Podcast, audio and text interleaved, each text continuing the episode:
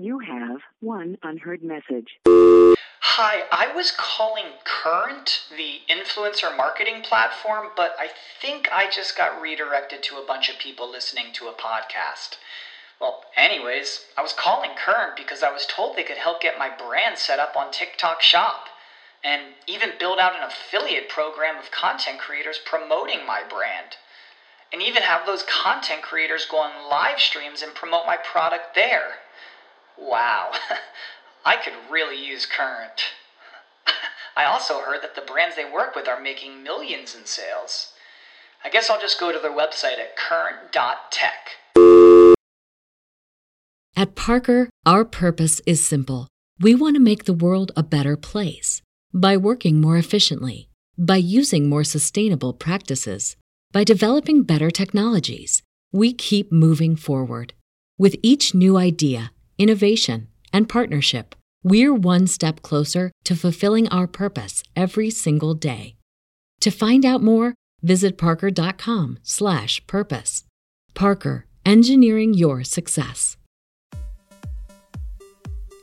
What's going on? You are listening to Tags Podcast, aka Talk About Gay Sex. I'm your host, Steve Rodriguez, letting you know that we are going to be recording our holiday broadcast on Saturday, December 14th at 2 p.m. in New York City. If you're going to be in New York City, stop by Barba Salon on 19th Street between 7th and 8th Avenue.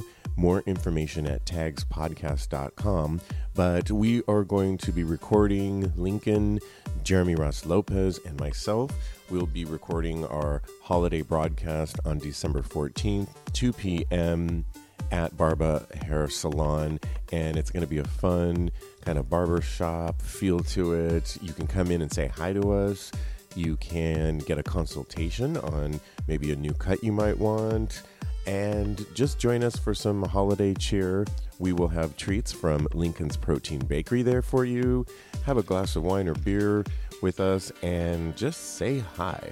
It is, again, Saturday, December 14th in New York City at 2 p.m. at Barba Hair Salon in New York City in the Chelsea neighborhood. Looking forward to that. Uh, this is episode 131.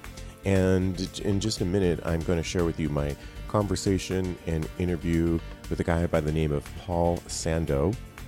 Paul has a brand new, is working on a brand new app that will help protect us in so many different ways. If you're on an app looking to meet up with another guy or whomever you're trying to meet up with, you would be able to find out their STI status, if they have or don't have a criminal record. But what is really important to Paul is that none of your personal vital information will be shared. In other words, so many lascivious uh, so many different programs out there are as we all know, are obtaining our personal information and using it and selling it. And there's a lot of fraud, as we all know. And it's his personal belief that he wants to help protect us. He's also going to be sharing his very unique coming out story after marrying a woman, adopting two kids at the very young age of 19. He also uh, survived anal cancer and is going to talk a little bit about that, as well as some other obstacles, but how he is coming through it all. Before we get into my conversation with Paul Sando, I want to thank everyone that participated in our weekly poll that we did on our Patreon page. It, this week's we did two of them, and the question was the first one was, Do you like poppers? An overall majority of you love poppers. There, next in line was don't care for them at all. The ones that did care seemed to love them during sex, as you can imagine. Um, but right behind it was during masturbation. Um, a smaller percentile of people actually loved using them in popper training. And if you remember, we did an episode, we had uh, Luca XXX, as he goes by. He was talking about popper training, and there was a small percentage of you guys out there that really like it. There was a brand that somebody wanted to thank you, Jay, who recommends Brown Bottle. He says that brown bottle poppers are excellent. Thank you, Julio, who told us that Mr. Leather here in New York City on Christopher Street, they make their own poppers. The other question that we asked was, What's your favorite lube? And an overall majority of people put silicone. Uh, right behind it, obviously, was water based. Uh, a smaller percentile of people liked coconut oil, and that was one of the choices on there. Uh, equal was Crisco for you fisters out there, perhaps. And thank you, Justin, who told us that his uh, he recommends Spunk Lube. Spunk Lube. It's a water-based silicone hybrid. He says. He says a little goes a long way, doesn't dry out, and best of all, will not ruin the sheets. And we know, Justin, what that can be like. So thank you for recommending the Spunk Lube hybrid. Let's get into my interview conversation with Paul Sando. Well, I'm very excited today. My guest uh, reached out to me on Tag's podcast, and I was struck by his story and a program that he's working on that will be a new app that will hopefully help out our identity when we go on apps like Grindr and so on and so forth. Um, please, um, his name is Paul Sando. Paul, how you doing? I am very good. Um, actually, just relocated from Vegas to Northern California and uh, trying to get used to the dramatic change from from Nevada to California. It's nuts. Well, if you need any help on that, I'm from the Bay Area myself, and offline I can give you some pointers or tips. Um, but thank you for reaching out to me. I definitely was intrigued um, about the work that you're doing uh, in the technical world, developing an app that will help with our identity and hopefully ultimately keeping us safe. Um, but before we get into that, um, you also shared with me a personal story of how you came, and I'm assuming how you ultimately came to be comfortable with being out, gay and out. And I understand that you you came. Uh, you were married quite early on in life. Um, you met a girl at 15 and married her at 17. Is that what I understand? So yeah, um, I so I came out at 13 for the first time, and, I've I've tried to kind of own my identity several times in my life, and it's kind of always backfired up until recently. Um, but I came out when I was like 13, 14 years old in high school, and this was 20 odd years ago, so it was a very different culture, a very different environment than it is today.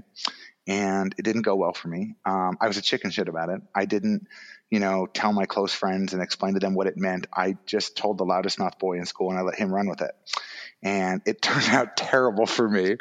Um, I ended up, you know, getting beat up. My own brother um, was like upset with me because I was a disgrace to all his to him for all his friends and all that. So I got very lonely, very depressed. Um, my dad was a workaholic. My mother was already out of the picture. So the one person who still associated with me was like the biggest black sheep in the school, right? So she invites me to a party um, right after my 15th birthday and the woman who takes interest in her, me there is her mother. So this is a woman who's 20 years my senior. Okay, she's 35 and I'm 15. Got it. And when you're 15 years old and you've been isolated by your sexuality, you're isolated from your family, you really don't have anyone to turn to, you kind of will take attention from whoever will give it to you. And um, even my own father at that point had decided that my sexuality was something to ignore. He didn't accept it or be angry about it. He was indifferent about it and didn't talk about it at all. And it was just a terrible experience. So, so yeah, I uh, started sleeping with this woman 20 years older than me when I was 15. Um, I remember um, talking to Child Protective Services twice because her family knew what was going on and they actually called Child Protective Services on her twice. And I remember standing on her front porch and saying, Hey, obviously I'm not sleeping with her. I'm gay. So I'm literally defending because obviously at 15 and 35, that's a crime, you know?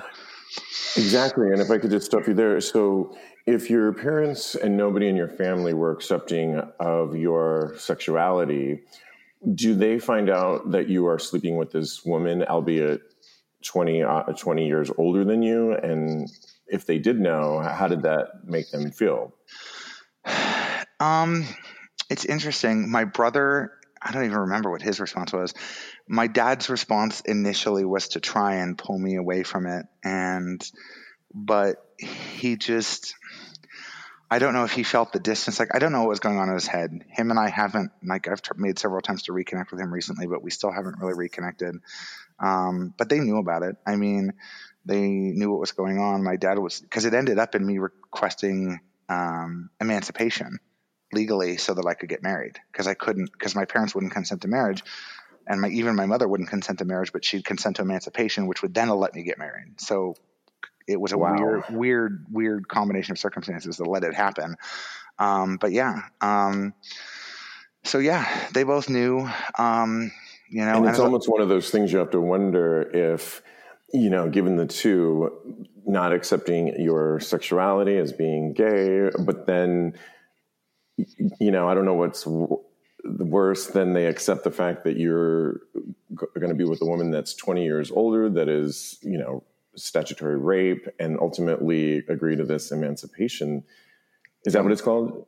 Yeah, is, emancipation. Is so, yeah, yeah, emancipation is the process of being legally separated from your parents so that you can make your own decisions before you're 18. Um, and except for things like buying alcohol or cigarettes or whatever, you're treated like an 18 year old for the purposes of, you know, of making decisions, signing your own medical form, stuff like that, and signing your own marriage certificate or marriage um, license so yeah, so did all that at um, had all that was married at seventeen. Um, yeah, did you love this woman? And I understand you were gay, but obviously, obviously you're young, and a lot of us are confused often, or or maybe bisexual.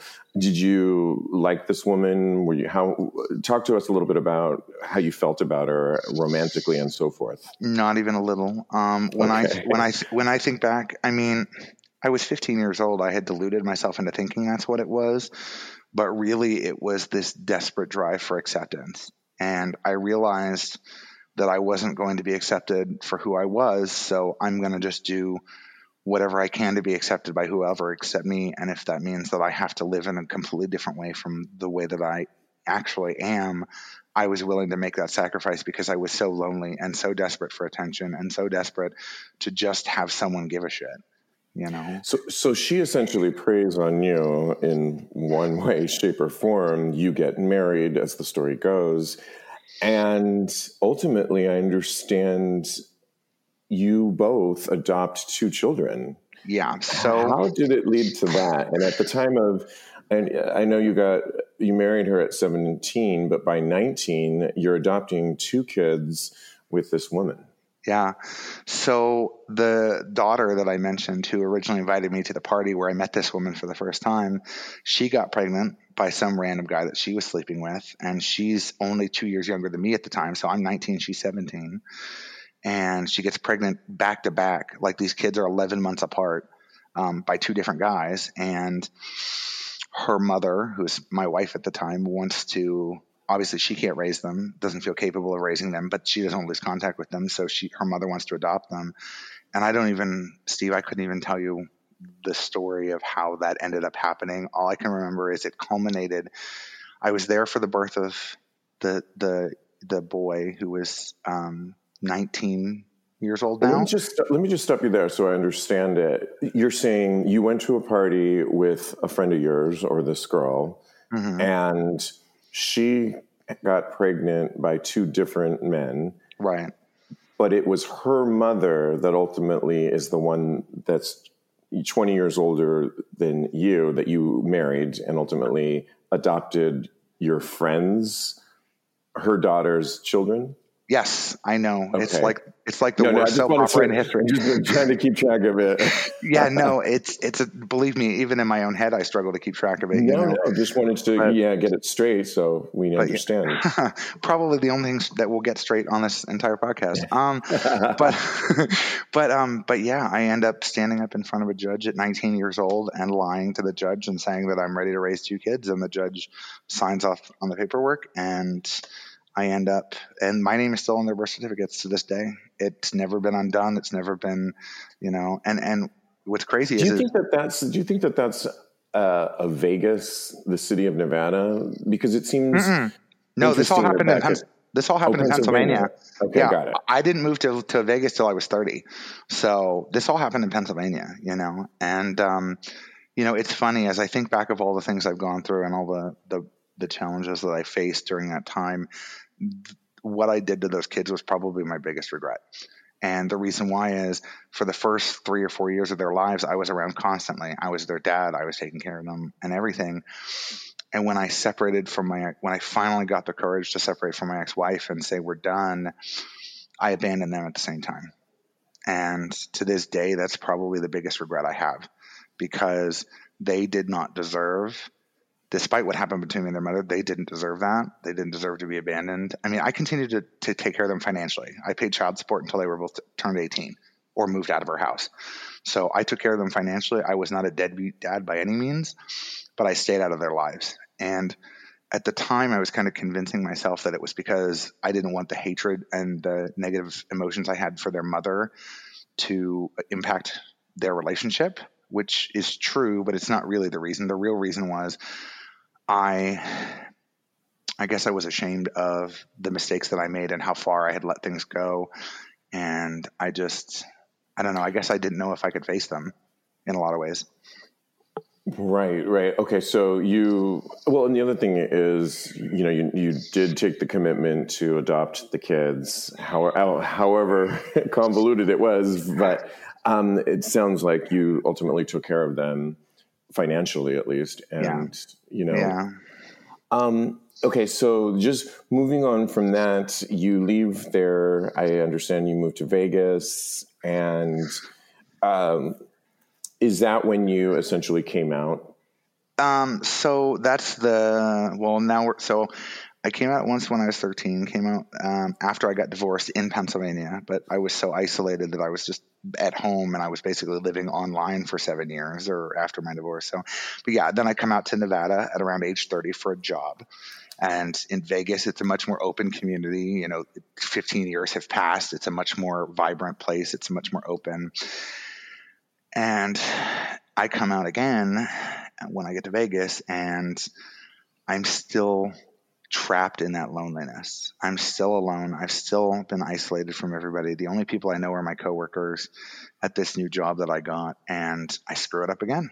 And I end up sleeping with a subordinate, and I get fired for it within a year of getting to Vegas. So, what we understand then is you get a prominent position. I guess you're you're very uh, you know a lot about the tech world, right? And yeah. got a, a, decent, a great job where you had employees working under you. Mm-hmm. And one of them, I guess, naturally, you. Um, how much younger, or I guess, was he around your age? yeah, yeah, he, he, yeah, yeah, yeah. No, this there wasn't a big age difference here. I think he was three or four years younger than me, but you know, it was, was one it of those. the fact that because people have office romances all the time, was it just a policy issue that the company yeah, didn't yeah. allow? Oh, and... Oh, oh, yeah, yeah, yeah. There was no, there was no lawsuit. There was no sexual harassment. There was no. I didn't favor him at work or anything like that. I made a very, very clear point to treat him just the same way I treated every other employee at the office. It was simply their policy that a subordinate and a and a, a manager can never be in any kind of relationship, which is really a dumb policy. It really is because people are mature enough to handle that sort of thing. They really are. But that's right. a topic for another podcast. it is. It is. And I guess my only other question was how did they find out? Um, well, that's an interesting story. Um, so his wife, who oh can, okay, who who was oh no no I before before you judge before no, you no, ju- no judgment. I just I'm now seeing where this is going. That's all. Yeah, that's all. But, no but judgment. His, but but his wife, who actually consented to it, who was aware of it, was totally in agreement with it, and actually also worked at the same company at a different time than he did, decided she wasn't happy with it anymore. And so she decided to report me to HR, which then resulted in me being terminated and so on and so forth. Got it. So when you're sleeping with something, make sure the wife isn't also an employee at the company. It's the takeaway, correct? Well, well, I hired both of them. So, so, and okay. this, this, this may be the one instance of bias that was in favor. Well, they were both qualified for the jobs that they were hired for, but they ended up neither one of them ended up working out and after i had a break with her on a friendship level that's when everything turned sour so it's just yeah it's just be very cautious really of the way you interweave relationships and now i don't do that anymore so Good. Yeah. I mean, great. And, you know, I mean this next question with all due respect and everything, but, and we, everybody can benefit from, um, did you find yourself after uh, wanting to seek some sort of therapy just to kind of make sense of your individual story to help, or just was it just moving on from the craziness that Oh. you just kind of found your way on your own? No, I really wish that I would have thought, sought therapy. That would have been really smart of me, Steve. Thanks for that advice. Unfortunately, it's a few years No, late. no, I just know No, no, no. everybody can benefit from therapy at times, you know, wherever you're at in life. I've Oh, yeah. had my own and just curious if what was it that you kind of pushed everything aside and said, okay, let me start fresh, anew, and move forward. Well, that was, and, and it's funny that you say that because shortly after that whole incident happened, I met husband, I met spouse number two, my ex husband, um, and uh, you know got uh, married a second time, and that was a disaster because I was trying to play hero, and it, it just became this big codependent mess, and I didn't really find myself until. So we were married for six years, and um, about four and a half years in, I got cancer and that was really the transition. You meet a man that ultimately became your husband, correct? Yeah, so I actually didn't meet him in Vegas. I met him online. Um, and I actually moved him from Oklahoma, where he was from, to Vegas to join me because at this stage of the game, I'm so, I've had so many social issues. I'm kind of reverting back to my natural state, which is I'm just going to communicate online. I'm not going to go out and meet people. I'm not going to go to bars. I'm not going to go to public events. I'm not going to go out. I'm just going to meet people online. And that's how I ended up meeting him. Got it, got it. And I'm assuming it was love, and obviously so much so that you both decided to get married. Um, h- how? I okay. Explain. Tell me. So it, it's funny, you know, I, and part of my whole thing with with the the my where I'm at my life now, finally owning my identity and owning who I am, is I realized until I did that, which is very recent, like in the last probably eight weeks, I, I didn't know what love really was. And it was incredibly codependent. He was in an abusive relationship. I was lonely. He wanted to escape Oklahoma where he had been stuck for his entire life.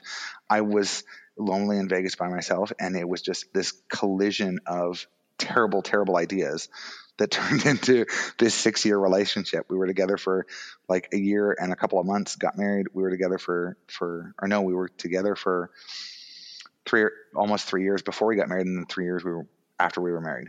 Um, so, um, so yeah, it's it's just it turns into this catastrophic mess of codependency um, that didn't get broken until I got sick. And when you say you got sick, I read in your story, and maybe we can talk offline of, of posting some of the details of it in our blog on our website. But you essentially, as you wrote to me, you got an STI, which was really HPV. And I wanted to really talk about this because we have a doctor on our show who's given myself and a co host the HPV vaccination. And I know you say in what you wrote to me, and we know this just from the show and through our Dr. Goldstein, that everybody uh, at some point, if you've had any sort of sexual contact, probably has one form or another of the HPV, HPV in our system. And for the most part, it can remain dormant. Um, I'm certainly, you know, in my 40s, and so it's probably there. There is no real test for it, but at least when we've had Dr. Goldstein on the show, he still recommends, and which could relate to your story, getting the vaccination no matter what age. Obviously, if younger children, uh, it's totally recommended to get the HPV vaccination. Um, your story and how you got sick was related to an HPV strain that caused, is it right to say it was caused cervical cancer for you?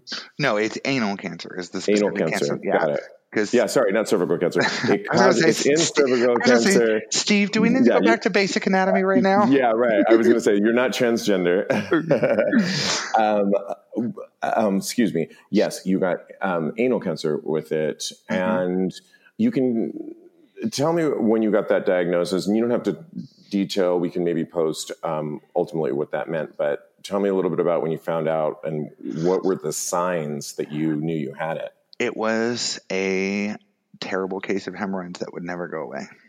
That's basically what it was. And they it. just it started with you know, self care, you know, basic stuff you get from CVS pharmacy or whatever, and then going to urgent care when it wouldn't go away, and they said that it was something else, and then going to my family doctor, and he said it was something else, and going through a gastroenterologist who didn't even know what it was, um, and thought it was something else, and prescribed yet another medication. So it took all the way from this symptom and it was like a nine or 12 month thing because i was working very hard at the time for a company and i was making the decision actively making the decision to work rather than take care of my health which is a terrible decision i don't think anybody should ever make but i basically ended up at a, a colorectal surgeon's office and on the first visit when she first looked at it without even doing a biopsy she said i think this is a mass and in that moment, I kind of discredited. I'm like, no, all these other doctors say it's just, you know, um, it's either hemorrhoids or there's a there's a a um, uh, what do they call the ball of infection? I don't remember what the word is, but um, but you know, it's an infection or something. It's no big deal. But you know, first look, she said it was a mass, and she scheduled me for the biopsy and everything. You have one unheard message. Hi, I was calling Current, the influencer marketing platform, but I think I just got redirected to a bunch of people listening to a podcast. Well, anyways, I was calling Current because I was told they could help get my brand set up on TikTok Shop and even build out an affiliate program of content creators promoting my brand. And even have those content creators go on live streams and promote my product there. Wow. I could really use Current. I also heard that the brands they work with are making millions in sales. I guess I'll just go to their website at current.tech. At Parker, our purpose is simple. We want to make the world a better place by working more efficiently, by using more sustainable practices, by developing better technologies. We keep moving forward. With each new idea, innovation, and partnership, we're one step closer to fulfilling our purpose every single day. To find out more, visit parker.com/purpose. Parker, engineering your success. And um, lying on the table as I'm coming out of anesthesia from the biopsy, she didn't even have to wait for the biopsy to come back. She just said, "It's cancer. I know it. I already know it's cancer, and I don't even need to wait for the biopsy to come back." And I just broke. I just broke and just broke down in tears on the freaking. Obviously, she did the test later to confirm that, correct? Oh yeah, yeah. No, she still sent the biopsy back. She she still did, but but I mean, this is a woman who's been treating these types of conditions, you know, in of the you know the colon, the rectum, and, and that part of the body. She's been treating them for 20 years. She's the best colorectal surgeon in the state of Nevada, so she definitely knew what she was talking about. So you get this diagnosis, and one of the things that struck me when you wrote to me um, is you said that you uh, accrued it to your twenties, and you said um, after your first di- divorce, and I'm just quoting you, you were a complete slut in my twenties after my divorce, or you write because I've always been kind of a slut, yeah. and I, I, just it struck me because I think people in their twenties, certainly any time, um, is was it that you were a slut or that you just were enjoying sex like so many of us do, and do you do you maybe attribute it more to just uh, maybe not taking precautions or oh, having that oh, HPV oh, vaccination. Oh, or, oh yeah, yeah, yeah. Don't that that I don't use that word as a shameful word. I use that word as a word of pride. I that term for me. I'm trying. It's it's like so many of the words that people use to refer to us. You know, faggot and all those words. It's just me trying to repossess that word. Yes, I am extremely sexually active. I enjoy sex. I enjoy it with a lot of people, and that is nobody's business but mine and it is not a shame game at all. But yes, you're you're exactly right. It's not really that I was super sexually active. It's that I wasn't taking the precautions. I wasn't taking care of with my sexual health, and I wasn't worried about it. And at some point during that time, I imagine I was exposed to it.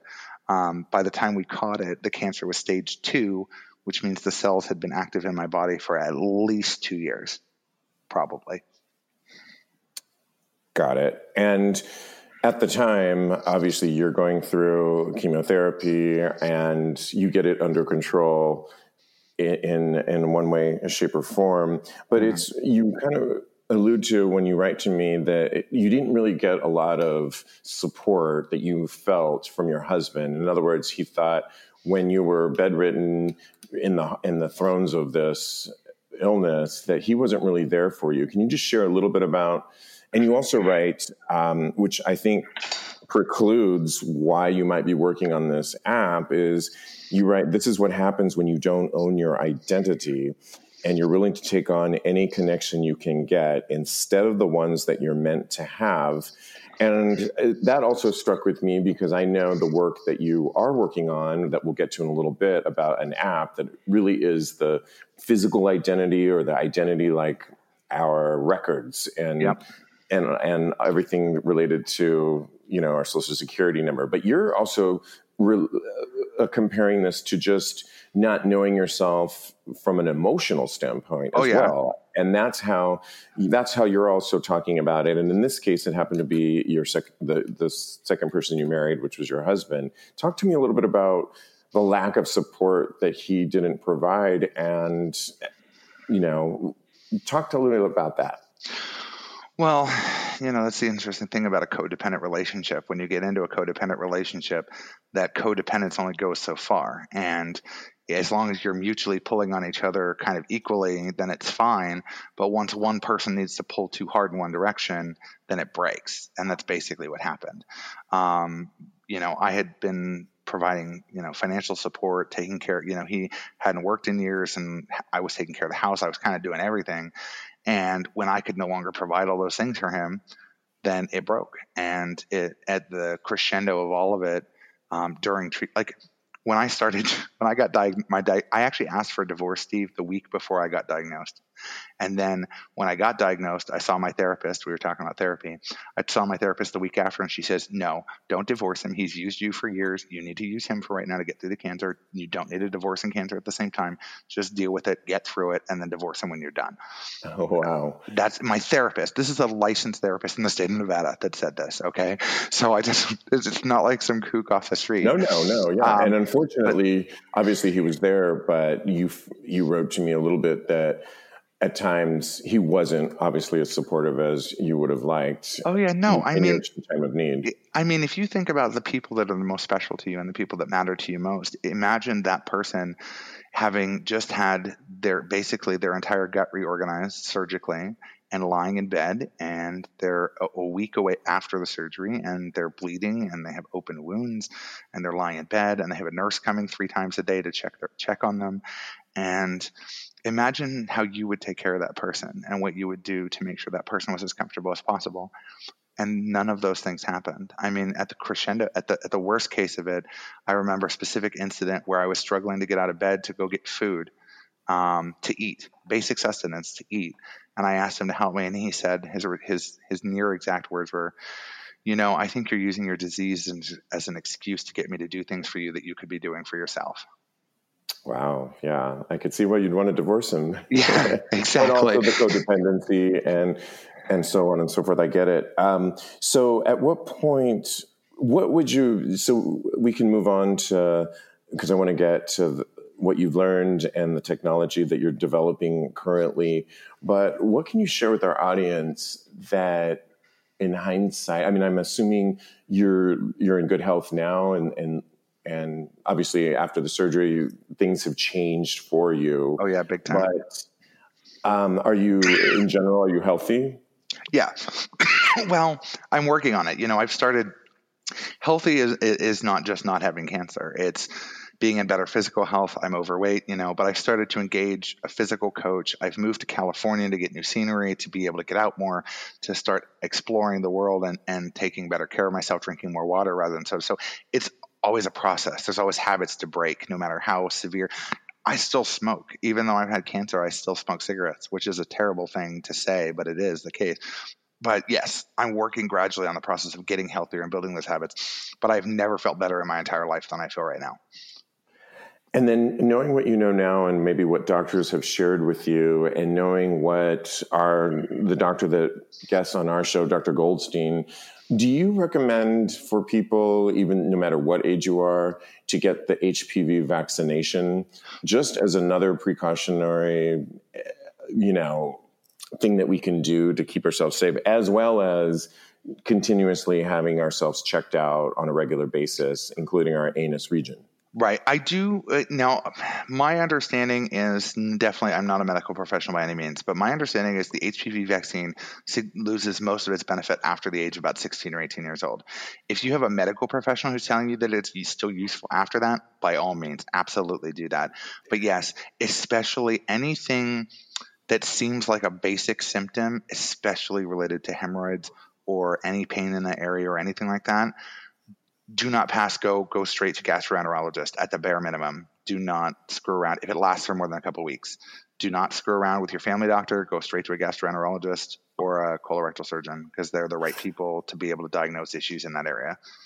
And you're definitely correct on obviously if you can get it before a certain age, but you know, at a certain point, most of us are older than that. People listening mm-hmm. to the mm-hmm. show are older than that, the age that it's recommended.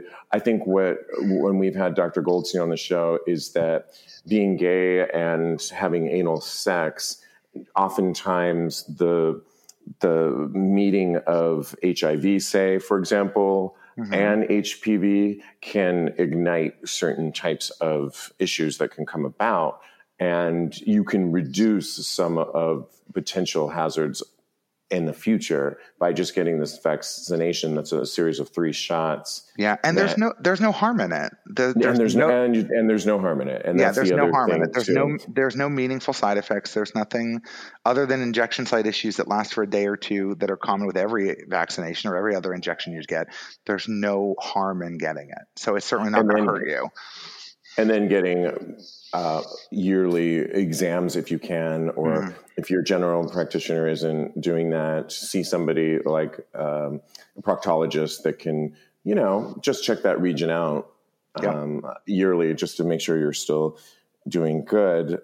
Um, Okay, good. So I'm glad you're doing well now, and that has sort of, and you ultimately you divorced, correct? And I, yes. do you have any? Do you talk to your ex at all anymore? well, it, it's funny. I had a moment of weakness about a month and a half after we divorced and I sent him text and we ended up texting dirty one night and you know having a great time and then he texted me the next morning and he tried to guilt me and he's like thanks for making me feel like a piece of meat and I went off on him for the last time and I said listen you son of a bitch I said I gave you 6 years to prove you were something other than a, just a nice piece of ass and you failed so the fact that you feel like that is your fault not mine and I don't ever want to hear from you again and I haven't heard from him wow. since Good so, for you. Good for you. Okay. Thank you. Well, let's move on because you are working currently on um, you're using your tech background and working on an app that would ultimately keep us safe when we're online, when we're on the apps. And I guess essentially you wanted to, uh, you write, you told me here that I'm just finding the part here that would essentially tell people if somebody has a criminal record and it would also tell people their STI status and things of that nature. And I, I understand that your whole goal is for us to reclaim our all the information that's out there, but put it into our own hands, and you'll be sort of a marketplace to keep it safe for us. Can you just talk to me a little bit about the program that you're working on, the app? Yeah. So, you know, now that I've kind of, and, you know, we were talking about the transition I've made, now that I've kind of owned my identity and I'm, I, I feel who I am as a person, Um, I, I own all the identity that I can, but there's all this information out there driver's license, social security records, credit reports, criminal background reports, all this stuff that's still part of our identity you know, and it's still pieces of who we are. And everybody else is making use of it. You know, Facebook makes use of your information for marketing, Google makes use of it to improve their products. All these people are making, and that's really what this the AYU platform, that's what it's called as AYU, comes down to is why don't we take which, all this idea, which stands for as yet unnamed because like all gay men i struggle with commitment and i couldn't figure out what to call the damn thing um, got it that was a joke um, i like it i like it i like okay. it um, but um but um it, it comes down to everybody else is using your identity information to benefit them. Why don't we figure out a way for it to benefit you? And we're using, there's this open source technology called self sovereign identity. And it uses blockchain, which is the same thing that Bitcoin is built based off of, to encrypt and publicly and, and certify information from your identity Um, and you can break it down into pieces and just share it. So, for example, let's talk about an STD report. So, you go, we're going to build a marketplace where you can, we're going to make the labs compete for your business. We're also going to build in a system where charities, sexual health charities, can enter people's information for free. We're not going to charge them for that. And then you basically build your own online identity that's in a private encrypted data store that you control. It, AYU doesn't store it, we don't have access to it. All we do is we build you a little mobile app um, that lets you share that information selectively with the person with someone that you're standing with. You can even do it in person. It's not just online. So you meet a nice guy in a bar, you want to go home with him, but you want to make sure he's clean and you want to make sure he's not going to kill you.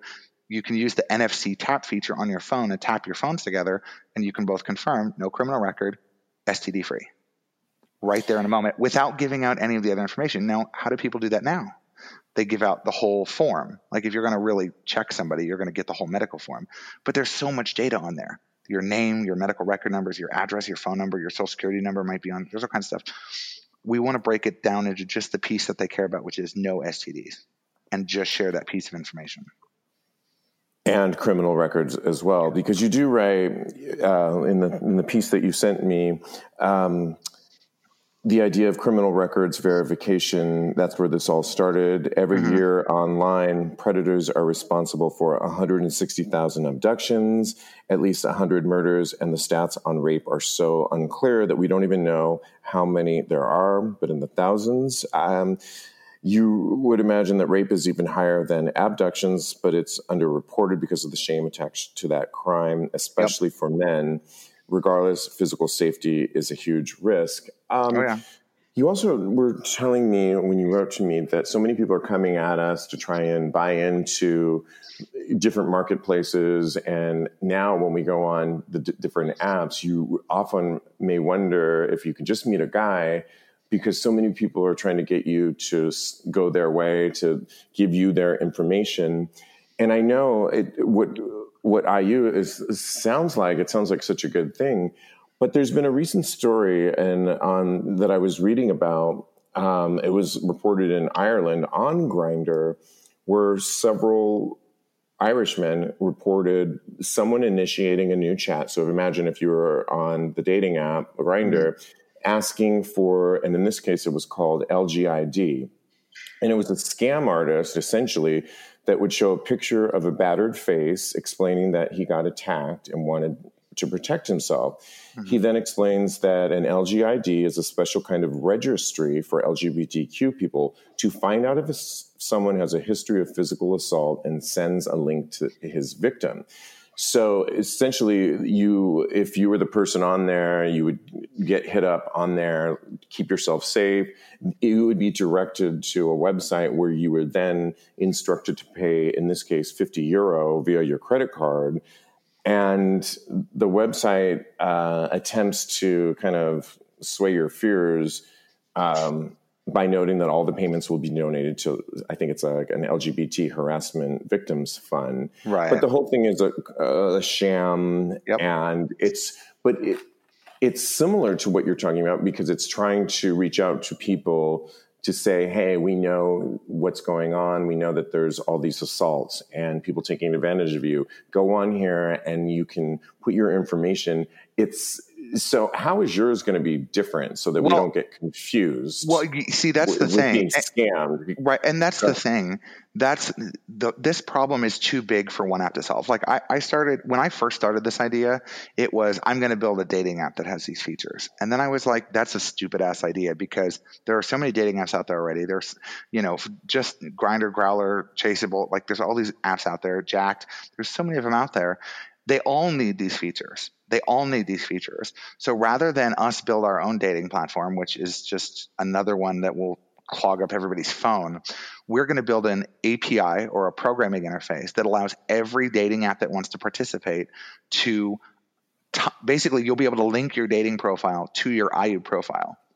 And on your profile on Grindr, it will just say ID verified, no criminal record, and no STDs. And it'll be stamped because, like, for example, Grindr already has a question about your HIV status, but it's self reported. So it's easy to lie. So we're going to just let the dating apps, any dating app that wants to in- integrate with us, they'll all be able to integrate. and you can tie in your profile, and the stamps from AYU will be right there. No extra app, no extra money, no extra nothing. It literally just ties in right to the dating profile. For any app that wants to participate, we'll we'll, we'll build a, uh, an integration for them.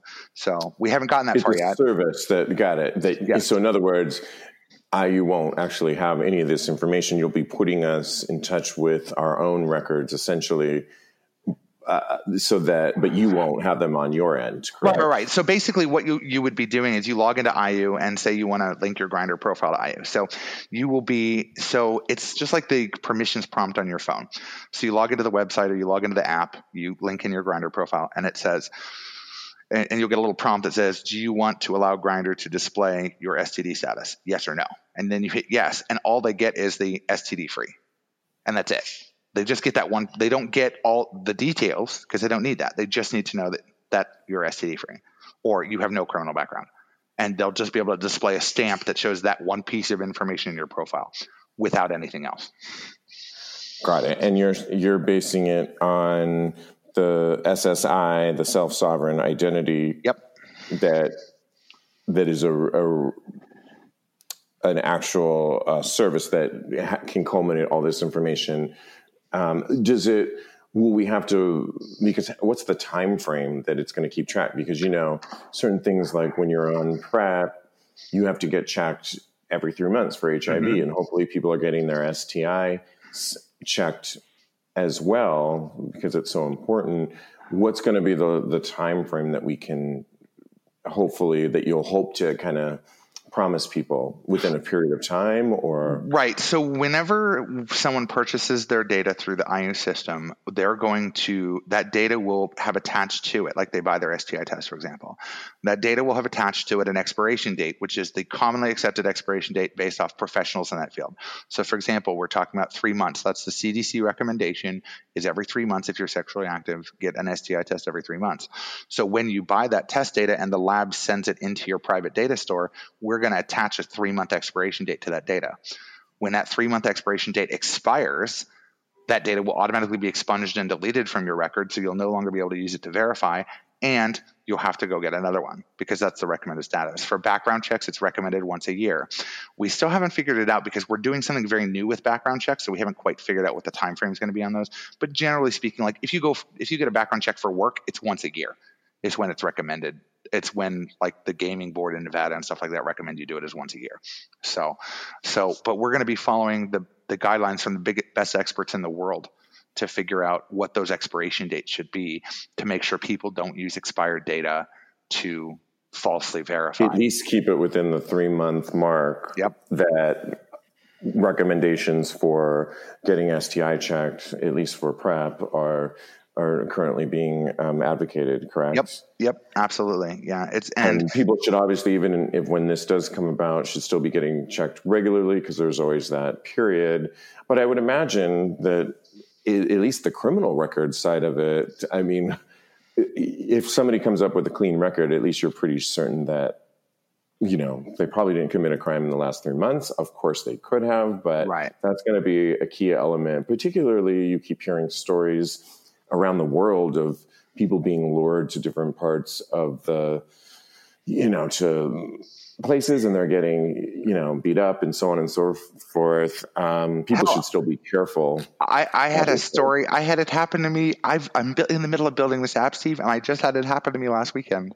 I literally just I had a guy on Grindr con me, come into my house and con me out of a hundred bucks, um, and and it was just it was just this this it's this ridiculous. It's the the goal is to be able to build a little bit more trust person to person. Is a background check flawless? No. Is an STI test flawless? No. That's not flawless It's either. one more But it's one- that Yes. we can take to keep ourselves safe and obviously people should be doing their own vetting you know i always say well, i tend to i don't do really well on the apps and i tend to go out more Mhm. uh, so i feel for people that like to be on the apps more um, but even that being said i've certainly brought people home gone to other people's houses and it's still not 100% guaranteed that this person isn't a psychotic Right. but I do work with body language and the conversation that I am having when I am out and about. But I think something I like where you're going with this. I think um, you know, it's one more app and tool that we can use to keep our community safe. So I mm-hmm. commend you for that and the work that you're doing it for it. Um, you are. Is there a GoFundMe page that you're working with that we can list yeah, that now? Or, or, yeah, yeah, yeah, absolutely. So the the GoFundMe um, is um, it's just GoFundMe.com uh, slash f slash AYUSafe A Y U S A F E. Um, Say that again. So it's GoFundMe.com slash F as in Frank slash AYUSafe, A Y U S A F E. And, cool. and we'll list the link on the on tagspodcast.com with show notes for this episode, which is episode 131, whenever people are listening to it, and people can link up to that. Yeah, that'd be great. Yeah, we're uh, conveniently, you know, because the cause is so great, we've made a lot of progress, even though we don't haven't had a lot of funding yet. Um, we already have our software development partners who are working on putting the app together. We're um, partnering with um, public health organizations in Nevada, and I'm starting to try and find some links in California. Um, you know, because it's it's such a huge problem. You know, when you look at the statistics, it's frightening. One million people a day worldwide get an STI. Paul Sando, I want to thank you so much, A, for being sharing your story and being so honest and forthright with it. I think you're uh, everyone's going to get a lot out of this. And please keep us up to breast with AYU, and and we will link up to the GoFundMe page so we can, as you get further and further along with this, I want to share it with um, our listeners. I appreciate that, Steve. And hey, I'm I'm in Fairfield now, so I'm not far from the Bay Area. So who knows? We might bump into each other sometime. There, there you go. There you go. When I go home and visit my family, I'm, I'm, i will look you up. So thank you so much, Paul Sando. Thank you very much, Steve.